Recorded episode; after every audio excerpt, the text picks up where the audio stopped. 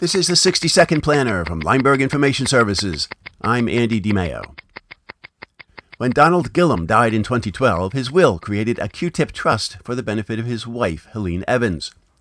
Donald's estate filed a federal estate tax return and elected to claim a marital deduction for the trust. Donald died a resident of Montana, but Helene moved to Oregon and lived there at the time of her death in 2015. Oregon has an estate tax. The tax base is the taxable estate for federal estate tax purposes.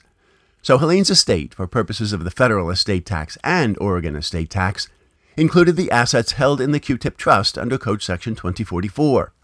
Helene's estate challenged the imposition of Oregon estate tax on the trust under the Due Process Clause of the 14th Amendment.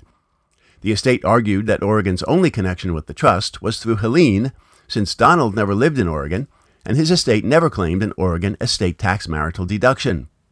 Helene never owned or controlled the assets, she merely received income from them.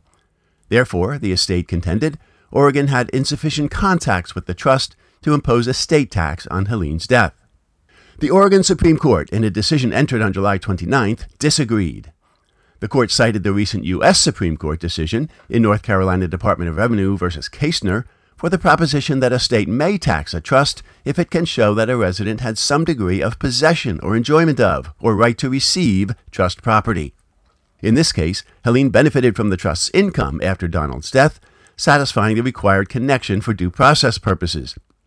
The fact that Donald's estate never claimed an Oregon marital deduction was irrelevant, according to the court, Tax liability arose from Helene's decision to live in Oregon, and that was a risk that Donald's executor knowingly took when he made the federal QTIP election. For Leimberg Information Services, I'm Andy DeMaio.